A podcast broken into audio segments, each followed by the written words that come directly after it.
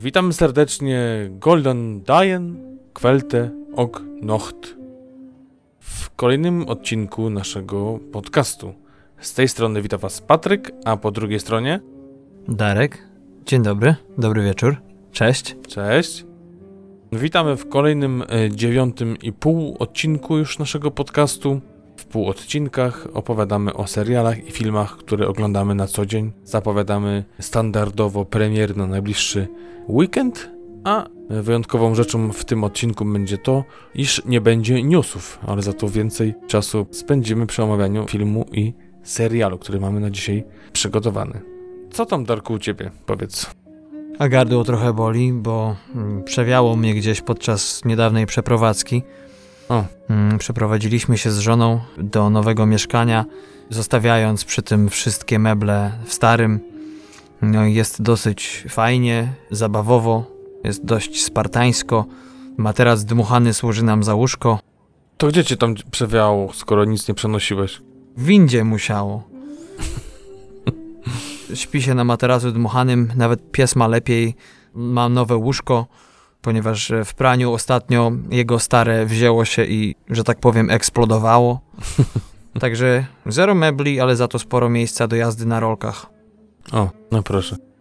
A jakoś tak y, się już za, zaczynacie zadomawiać, czy przez te spartańskie warunki na razie tak... No, Szukamy patelni póki co. mhm. Mogę coś podesłać, bo mam może za dwie za dużo, w razie co. A nie wiem, czy na amerykańską kuchnię dobre. U nas w Fahrenheitach. Aha, no tak. A co u ciebie, powiedz, jak tam sprawy się mają? Y, się mają. Ciągnie do Szwecji? Oj, na razie nie. Mm, a mogłeś też zauważyć, że na początku, bo tak trochę przemilczałeś temat, przywitałem się trochę inaczej niż zwykle i to nie była żadna obraza twojego majestatu. A, no właśnie, bo tak wertowałem PWN w trakcie i nic nie znalazłem. I raczej nie znajdziesz, gdyż słowa, które wypowiadałem, były bardzo blisko połączone z pewnym krajem mocno wysuniętym na północ, jeżeli chodzi o Europę, czyli z Islandią. Czyli Szwecja za ciepła? Szwecja za ciepła, Szwecja ma zbyt łatwy język do nauczania się, Mm. także postanowiłem iść wyżej. Dalej do sklepu, bliżej na Grenlandię będzie. O. Tanie bilety do Nowego Jorku. No tak, y, no właśnie, to też jest mm, ważne, że nie wiem jak to zabrzmi, ale zbliżyliśmy się do siebie o, o, dwie godziny. Musimy spróbować y, któregoś dnia lecieć z, z jednego miejsca do drugiego i nagrać odcinek z samolotu. O, Relację na żywo z filmu zapodanego przez Icelandic Air. no mogłoby być to ciekawa alternatywa dla naszych standardowych odcinków. Jest o czym myśleć. No i tyle. Hmm, chyba z tego, co, co u nas. Warto wspomnieć, e, że ostatni nasz dziewiąty odcinek, który mogliście usłyszeć i który wchodził na ekrany waszych radioodbiorników 29 sierpnia, traktował o filmie akcji, którym był film Elitarni produkcji brazylijskiej. Serdecznie zapraszamy, jeżeli nie mieliście jeszcze okazji i posłuchać o tym filmie, gdyż to jest naszym głównym założeniem, żeby polecać wam filmy ciekawe. A nie jest to tylko taki czczy film akcji, gdzie mm, w zasadzie dużo pytań się nie zadaje, kto, gdzie, dlaczego. Jest to prawie że paradokument, który jest dość nie tyle solidną lekcją na temat tego, co dzieje się w Brazylii, podobno nadal, ale przeniesieniem się w ten czas i w to miejsce, w którym rozgrywa się akcja w 1997 roku, przed wizytą papieską. Tak jest. I więcej o tym możecie poczytać na naszej stronie, gdyż y, jak może wiecie, może niektórzy nie wiedzą, a ci nowi to już na pewno nie wiedzą, że razem z odcinkiem na naszej stronie www.tmfpodcast.com wychodzi tak zwana rozpiska czasowa, do której dołączamy również y, trailery omawianych filmów, jak również załączamy linki do strony na Filmwebie i na imdb.com, żebyście mogli sobie poczytać, nie błądzić, bo czasami jest tak, że jakiś film ma podobny tytuł, ale jest zupełnie innym i można się trochę pogubić. Także tutaj jest wszystko oczywiście dla Was, dla Waszej wygody. i to wszystko na, na naszej stronie www, ale również na Facebooku, tam też zapraszamy www.facebook.com łamane na TMF podcast pisane razem. Tam więcej jest y, takich rzeczy właśnie typowo może y, półodcinkowych, czyli newsy, filmiki krótkometrażowe, które sukcesywnie tam wstawiamy, jak również nowa od niedawna powstała kolumna, czyli tak zwane polecanki podcastowe, gdzie staram się raz na jakiś czas zachęcić Was do posłuchania różnych y, odcinków, różnych podcastów. A gdzie nas słuchać, Darku? A słuchać można nas zarówno na telefonach z systemem Android, jak i z systemem marki Apple. Możecie nas słuchać na praktycznie wszystkich apkach dostępnych w sklepach z aplikacjami. Oprócz tego jesteśmy na iTunes, Google Music, SoundCloudzie, na YouTubie. Możecie również nas sprawdzić na stronie podstacja.com, gdzie oprócz nas e, są dostępne także różne inne polskie podcasty, archiwum tych już nie ukazujących się, jak i te, które nadal działają na rynku. Jeśli chodzi o premiery na 1 września, który już za nami, a filmy te nadal są przecież w polskich kinach, to informacje o tym będziecie mogli zasięgnąć w naszym ostatnim dziewiątym odcinku, który ukazał się tydzień temu, a w nim omawiamy takie filmy jak thriller psychologiczny Odwet produkcji kanadyjskiej, thriller akcji Renegaci produkcji francusko-niemieckiej, melodramat Tana produkcji austriackiej i dramato-western amerykański na pokuszenie. Tak, to wszystko za nami i w trakcie. Do zobaczenia w naszych kinach, a przed nami, czyli w najbliższy weekend 8 y, września, premiery takie właśnie jak na przykład film Safari. Pierwszy raz zapowiadamy chyba w historii naszego podcastu film dokumentalny. No ale tak to jest, że, że według większości z Was, y, użytkowników y, portalów filmowych, jest to jeden z czterech filmów, które chcecie w ten weekend zobaczyć.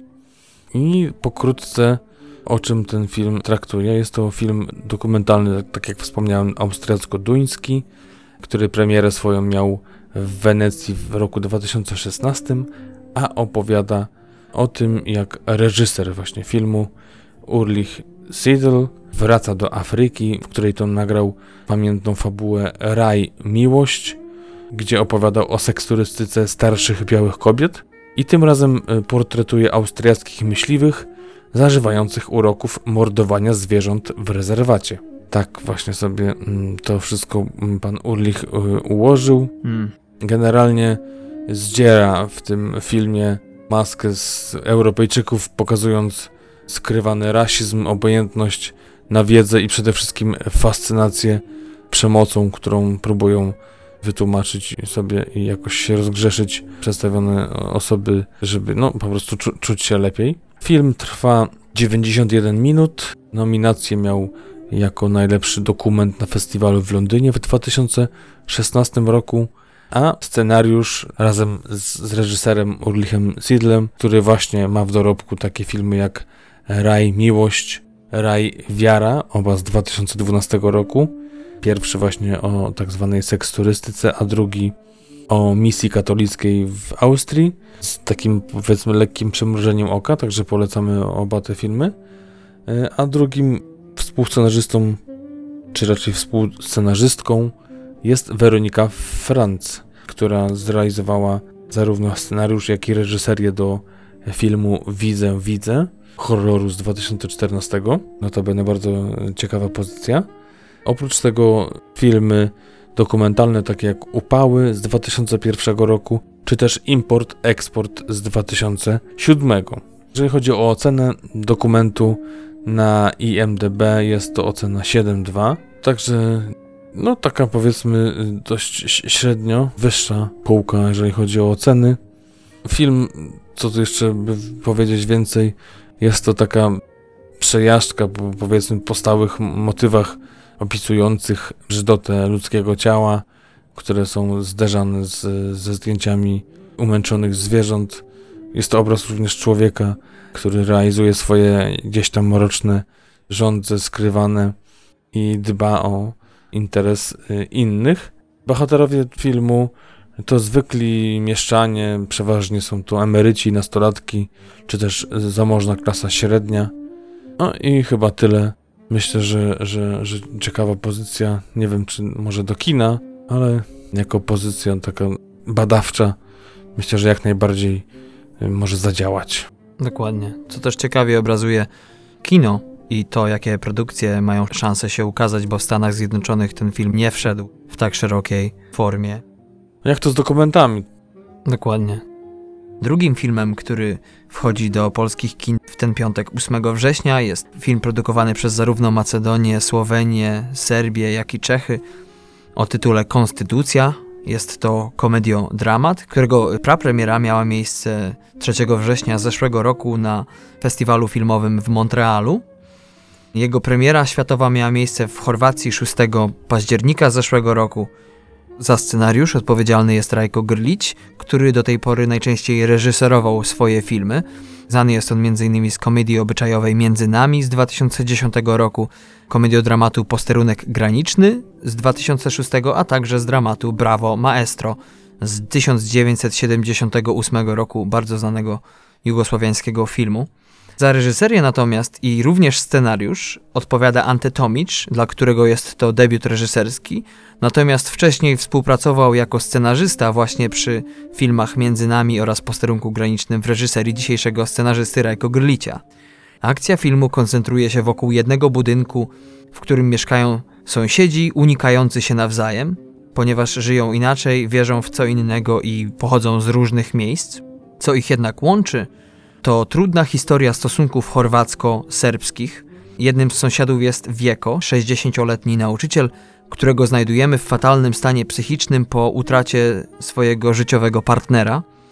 Jego sąsiadka Maja postanawia pomóc mu i jego nadomiar Kalekiemu, ojcu, przetrwać ciężkie chwile, w zamian prosząc Wieko o pomoc swojemu dyslektycznemu mężowi policjantowi w przygotowaniu się do egzaminu z chorwackiej konstytucji – i tak rozpoczyna się opowieść o trojgu kompletnie różnych ludzi, którzy nieoczekiwanie i wbrew własnej woli uzależniają się od siebie.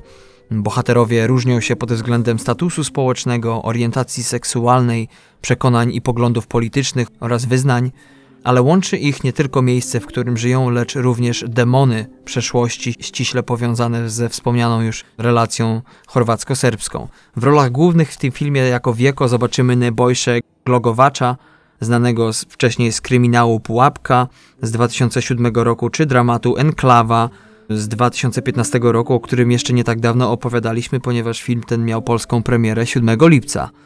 Mm, oprócz niego, jako jego sąsiadka Ksenia Marinkowicz, znana wcześniej z komedii obyczajowej Między Nami oraz z dramatu Dobra Żona, a w rolę męża policjanta wcielił się tutaj Dejan Acimowicz, wcześniej znany z, m.in. z dramatu Grbawicza, a także z filmu sensacyjnego Mimi Leder Peacemaker z 1997 roku z George'em Clooneyem i Nicole Kidman.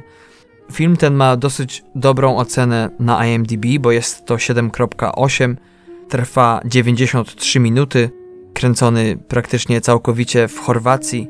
Ciekawie się zapowiada, tym bardziej, że serbskie czy chorwackie kino bardzo wielu polskim widzom jest dobrze znane, ale są też perełki, które co jakiś czas y, wypływają na światło dzienne i ten film zapowiada się jedną z nich. Mówisz to, będzie jeden z nich.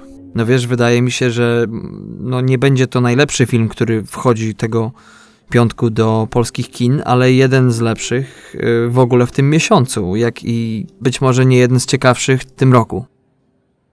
Stephen King naciera, czyli po raz kolejny próbujemy zmierzyć się z jego dziełami, z klasyką tym razem mamy do czynienia z remake'iem filmu z 1990 roku, który był, nie wiem czy to, jak to nazwać, no, dwutomowy, dwuodcinkowy miniserial, tak można chyba powiedzieć, który w sumie trwał ponad 3 godziny. Myślę, że nie ma tutaj za bardzo się rozpisywać słownie. Ja to zawsze coś stworzę. Na temat fabuły e, jest to film o tym, jak dzieci z małego miasteczka terroryzuje tajemnicza istota, która przybiera postać klauna. Właśnie to tytułowe to. Reżyserii podjął się Andy Muschietti, e, wcześniej znany z takiego filmu jak Mama z 2013 roku. I tutaj Darek, ciekawostka, z Jessica Chastain. W końcu, kolejny film z nią. Właśnie nie wiem, czy można nadrobienia. W razie co, to proszę bardzo, nie ma za co. E, I z Nikolajem Kosterem Waldau. Scenarzyści to, tak jak w przypadku Mrocznej Wieży, zastęp trzech osób, tam były cztery, które mają włożyć swoją cegiełkę do tego, aby w końcu te mm, ekranizacje miały jakiś sens. Przynajmniej te, które powstają w, powiedzmy, w cudzysłowie, w czasach nowożytnych. I mamy tutaj Chase'a Palmera, dla którego jest to pełnometrażowy debiut, a wcześniejsza jego praca, którą możecie podziwiać, to film krótkometrażowy Neo Noir z 2002 roku. Oprócz tego Kerry Fukunaga, scenarzysta powstającego właśnie serialu Maniac z Emma Stone i Johnem Hillem, o którym więcej było e, w newsie z zeszłego tygodnia na Facebooku, a także Beast of No Nation z 2015 oraz Ucieczka z piekła, bardzo wysoko oceniany film z 2009 roku, którego był i reżyserem, i scenarzystą, a także zaprawiony w bojach horrorowych Gary Dauberman, który ma na koncie takie filmy jak Annabelle z 2014 roku, czy teraz z tego roku kontynuacja, czyli Annabelle Narodziny Zła oraz y, jeszcze inny horror Potwór z Mokradeł z 2008 roku. Jeżeli chodzi o obsadę, słynną postać gra Bill Skarsgård, syn Stellana Skarsgarda, którego pewnie za bardzo mm, przybliżyć nie trzeba. Jest to gwiazda zarówno kina nordyckiego, jak i dobrze sobie radzący tutaj na rynku amerykańskim. Wcześniej Billa, czyli 27-letniego syna Stellana mogliśmy zobaczyć w tym roku w filmie Atomic Blonde, ale także w 2010 roku w filmie W kosmosie nie ma uczuć. Oprócz niego w filmie zagra też Finn Wolfhard, y, zapewne znany bardzo dobrze fanom serialu Stranger Things, gdzie wciela się w jedną z głównych postaci, a także Sofia Lillis, która zagrała w takim filmie jak 36 z 2016 roku, czy z tego samego roku w filmie The Garden. Produkcja zajęła e, razem z przygotowaniami aż 7 lat.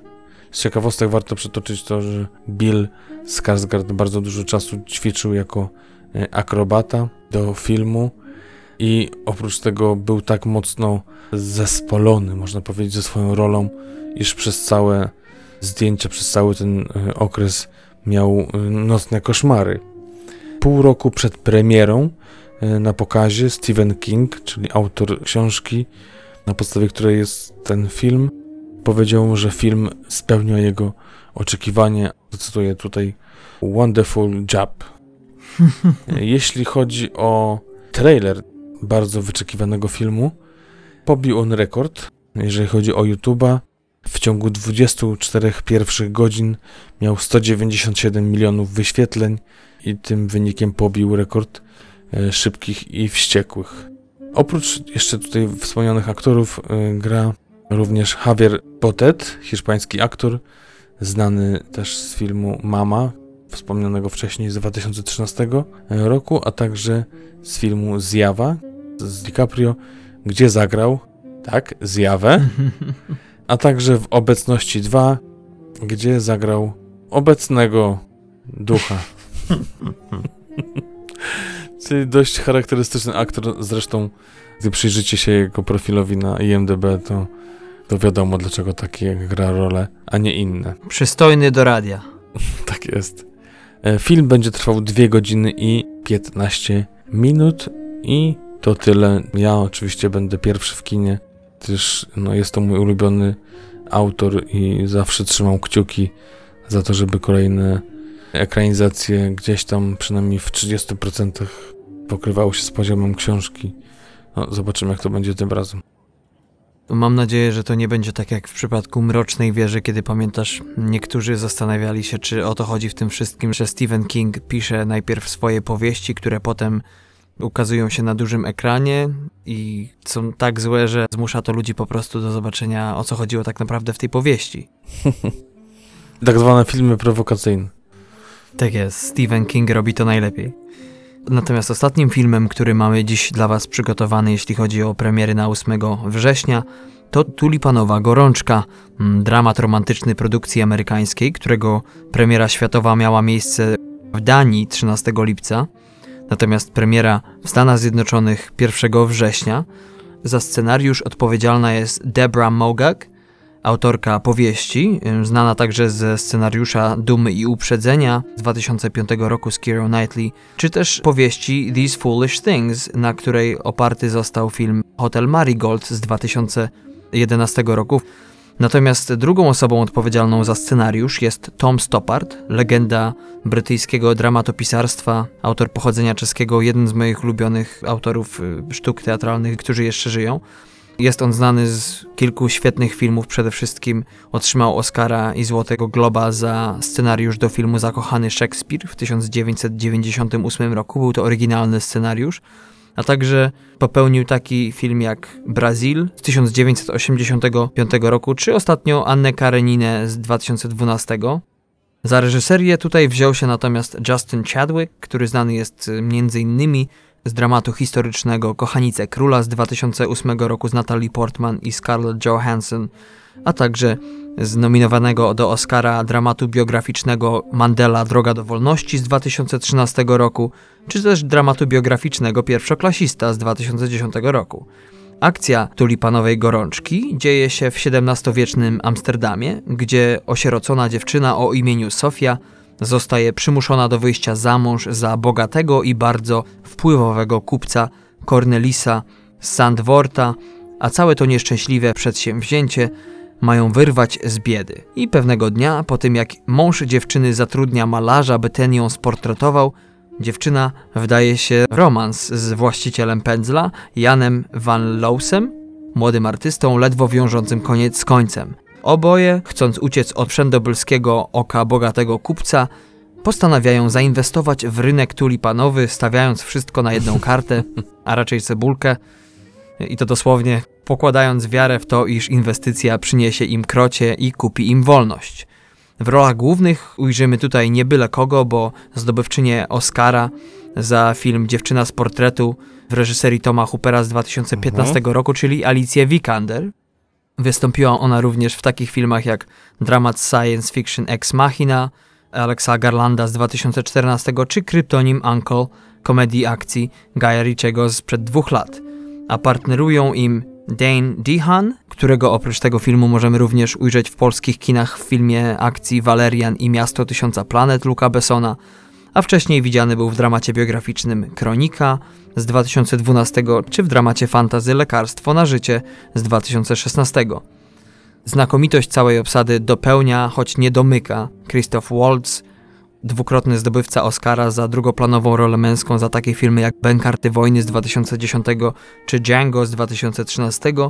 Ostatnio natomiast wystąpił w filmie akcji Tarzan Legenda sprzed roku, czy w dramacie kryminalnym Nienawistna ósemka Quentina Tarantino sprzed dwóch lat.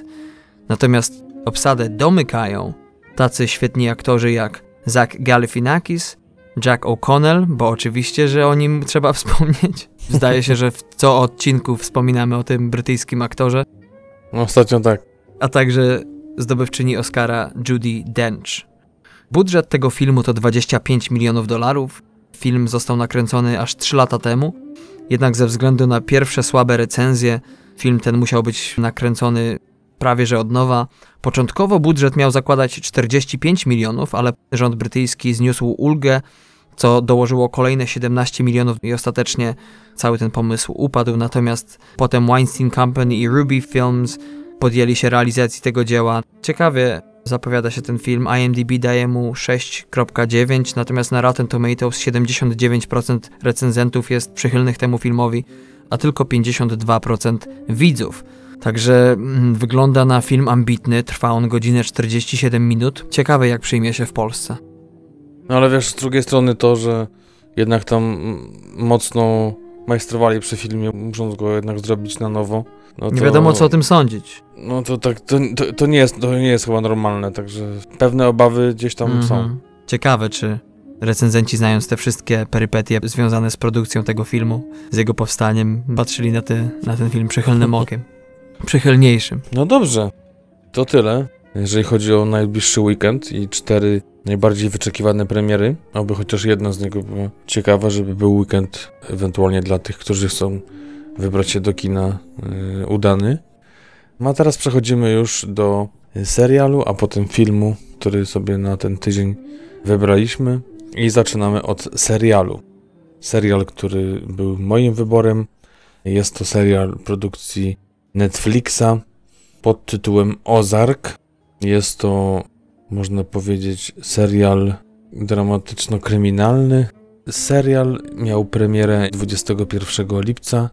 Twórcami serialu są Mark Williams, e, wcześniej znany z funkcji producenta przy takich filmach jak Księgowy z Benem Affleckiem z 2016 roku, czy Flawless z 2007 z Demi Moore i Michaelem Caine'em. Pomaga mu Bill Dubuque, który wcześniej współpracował już z Williamsem przy filmie Księgowy, w którym był scenarzystą, ale także świetnie przyjęty film Sędzia z Robertem Downey Jr. z 2014, czy też Głowa Rodziny z 2016, gdzie debiut reżyserski y, miał wspomniany wcześniej Williams, a gdzie zagrali William Defoe, Gerard Butler oraz Alison Brie. Jeżeli chodzi o głównych aktorów, mamy tutaj przede wszystkim y, dwójkę małżeństwa, których to grają Laura Linney, y, trzykrotnie nominowana do Oscara aktorka, którą można było zobaczyć wcześniej w filmie Truman Show z 1998, Rzeka Tajemnic z 2003, czy też Rodzina Savage, za którą właśnie tą rolę otrzymała nominację. Kolejne nominacje to były filmy Kingsy, kolejne nominacje to był film Kingsy z 2004 oraz Możesz na mnie liczyć z roku 2000. Jej męża gra Jason Bateman, którego możecie kojarzyć z takich filmów jak Juno z 2007 roku, Hancock z 2008, czy też jeden z najbardziej ulubionych seriali Bogaci Bankruci, którego właśnie nie, niedługo kolejny sezon będzie produkowany. Był on wyświetlany w latach 2003-2013 i za tą rolę Jason otrzymał Złotego Globa.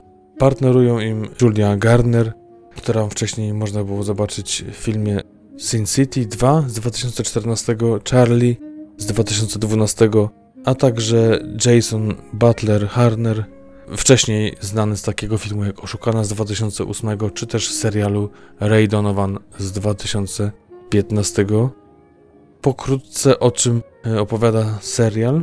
Jest to historia doradcy finansowego, który opowiada nam tą historię swoją z perspektywy właśnie takiego wszechwiedzącego narratora i opowiada o tym, jak to biorąc pieniądze dla kartelu narkotykowego z Meksyku, jest zmuszony e, razem z rodziną wyprowadzić się z Chicago do miasta Ozark w Missouri nad jeziorem Ozark i tam próbować walcząc o swoje życie prać pieniądze właśnie dla wspomnianego wcześniej kartelu i no, jakoś sobie radzić też z życiem rodzinnym, gdyż tutaj też nie za bardzo mu się układa.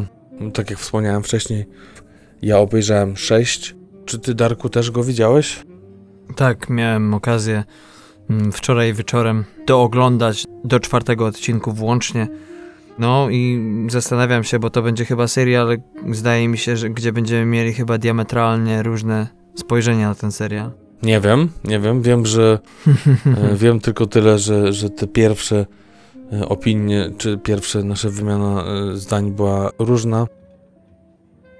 Ze swojej strony muszę powiedzieć tyle, że no, ocena 8,6, jaką daje mu portal IMDB i stawiając go gdzieś tam w czołówce dwusetce, czy nawet 150 najlepszych seriali wszechczasów, to może nie jest miejsce, gdzie ja bym go ustawił, Mhm. Jednakże jakby z odcinka na odcinek, a w piąty odcinek już mnie przekonał do tego, że, że, że warto poświęcić mu więcej czasu.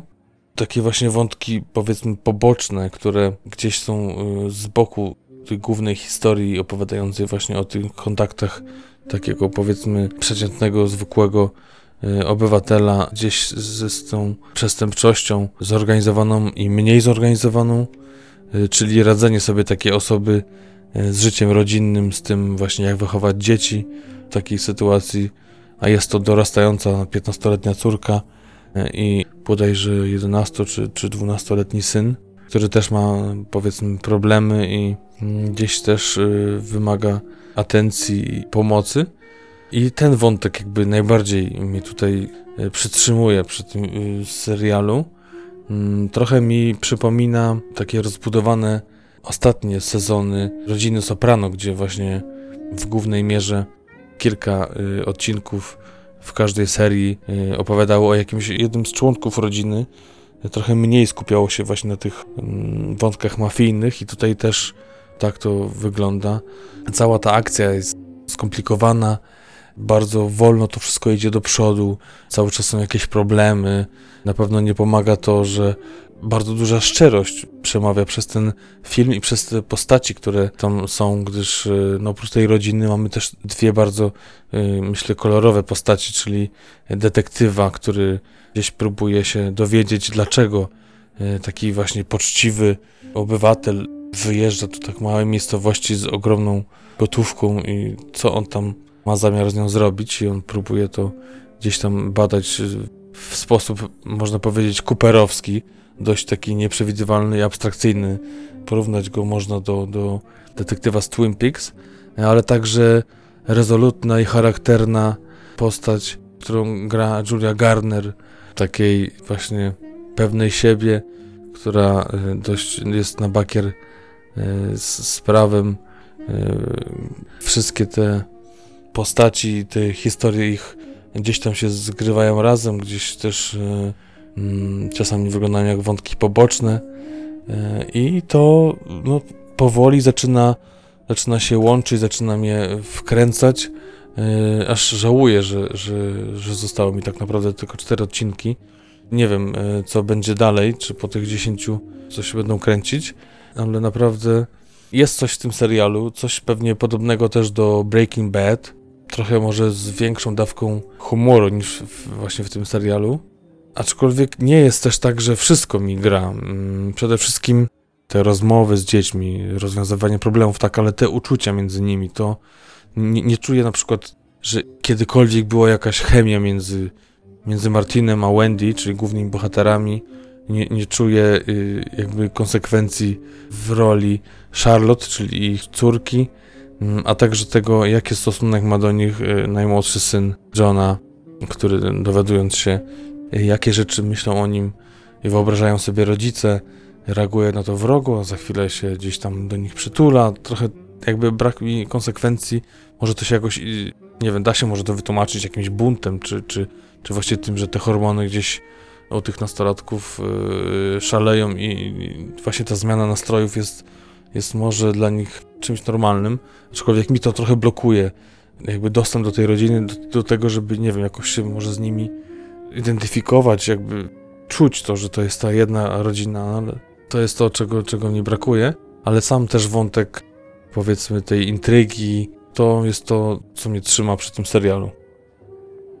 A moim wyborem na dzisiejszy półodcinek jest dramat francuski pod tytułem Franz w reżyserii François Ozona, którego polska premiera miała miejsce 4 sierpnia tego roku, natomiast jego światowa premiera oficjalnie miała miejsce 3 września zeszłego roku podczas festiwalu filmowego w Wenecji.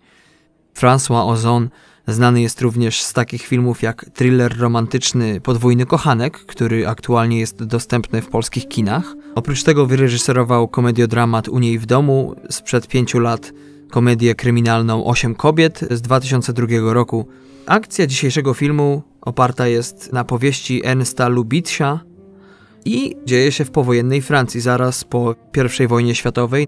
Opowiada o Annie, młodej Francuzce, która opłakuje poległego tytułowego narzeczonego. W jej życiu bardzo niespodziewanie pojawia się pewien Francuz, Adrien Rivoire, którego spotyka przy grobie swojego opłakiwanego narzeczonego. Między dwojgiem młodych ludzi zawiązuje się szczególna więź, o co bardzo ciężko w owych czasach, ponieważ zaraz po I wojnie światowej Francja i Niemcy traktowały siebie nawzajem jako śmiertelnych wrogów, a tutaj jednak Anna i Adrien potrafią przezwyciężyć niesnaski, które dookoła nich panują. Niestety jednak bardzo szybko prawda, jeśli chodzi o pojawienie się młodego Francuza, wychodzi na jaw i relacje między dwojgiem młodych ludzi ulegają nie tyle zmianie, co można powiedzieć tąpnięciu. Adrien wyrusza z powrotem do Francji, znika z jej życia, choć obiecują sobie pisać do siebie. Po pewnym czasie Anna, nie mogąc pogodzić się z prawdą, rusza w podróż za Adrienem, mm, nękana, ponieważ w jej głowie, a bardziej w sercu, bardzo wiele spraw nie tylko nie zostało rozwiązanych, co bardzo wiele uczuć, nowych uczuć się pojawiło. Także wyrusza do Francji, do Paryża.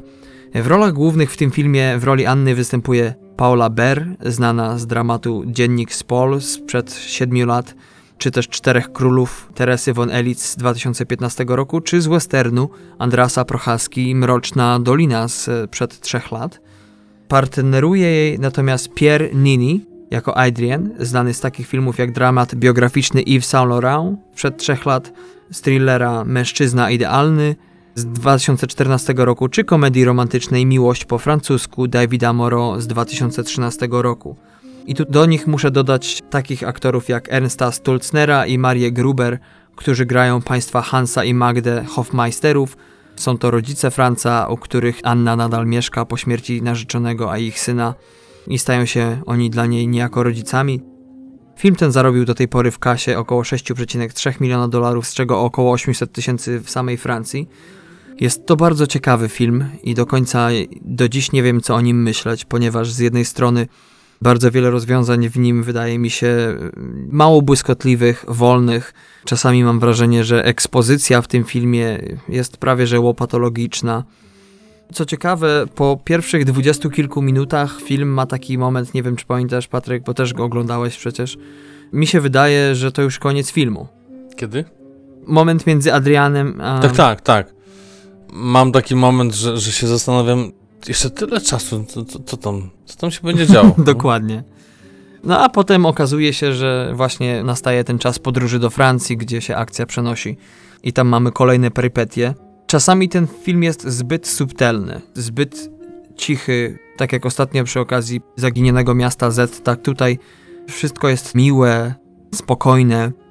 Na szczęście w dalszej części filmu dla mnie to rusza, aż do końca praktycznie. Wciągnąłem się w ostatnie pół godziny tego filmu. Może nie intensywnie, bo to nie jest y, film akcji, ale na pewno. Dużo symboliki w tym filmie jest, co już wspomniałem a propos ekspozycji bardzo wiele momentów, które podkreślają patriotyzm zarówno Niemców, jak i Francuzów i ich nienawiść w stosunku do wroga.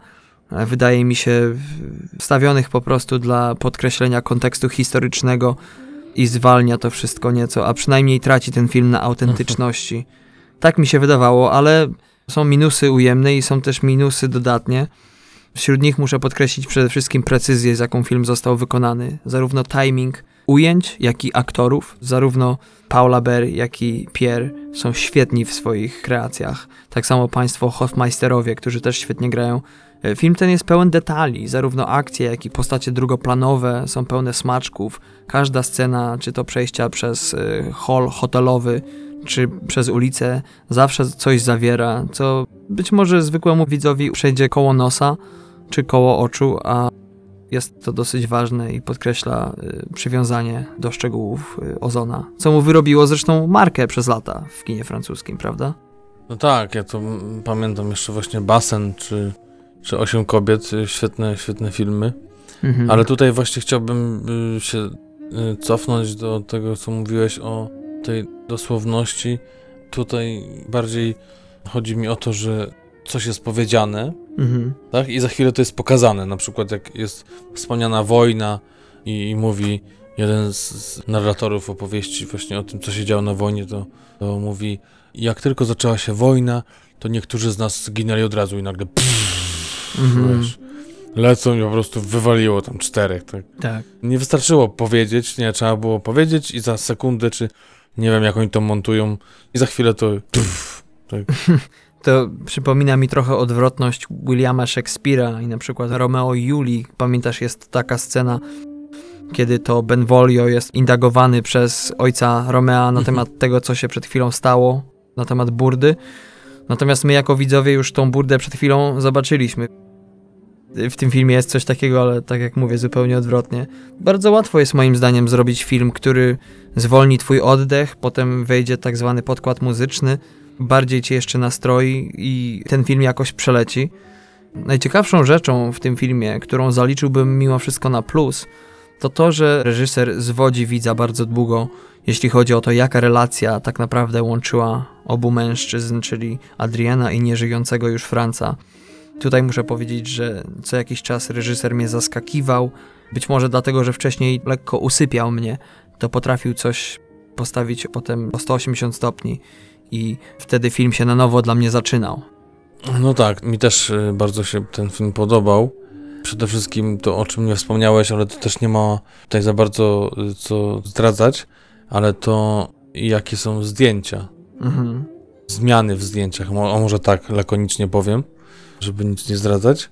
To jest ciekawa gra, kiedy w jakich momentach jest ta zmiana, której nie powiemy, ale właśnie tak, tak jak mówisz, to, że też y, próbujesz rozgryźć, co się stało, widzisz, widzisz, że w tym człowieku coś tam wewnątrz buzuje, że, że coś jest nie tak. Wszystko się gotuje, tak. Tak, jakby zachowywał się wbrew sobie, jakby nawet nie potrafi tego ukryć czasami i to fajnie się zgrywa, ale z drugiej strony te jego wybuchy połączone z tymi nadziejami tej rodziny i tej byłej narzeczonej, Mhm. którzy jakby czują, że jakby Franz wrócił do domu i tak naprawdę trochę przez jakąś kalkę patrzą na to, na te jego zachowania.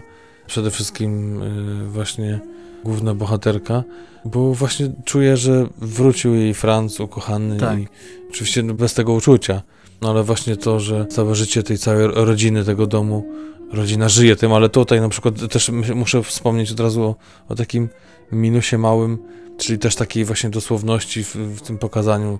Nie wiem, czy pamiętasz, jest jedna scena, w której ten e, właśnie najlepsza chyba postać z, z tych wszystkich, czyli Adrian gra na skrzypcach dla rodziny zmarłego Franca.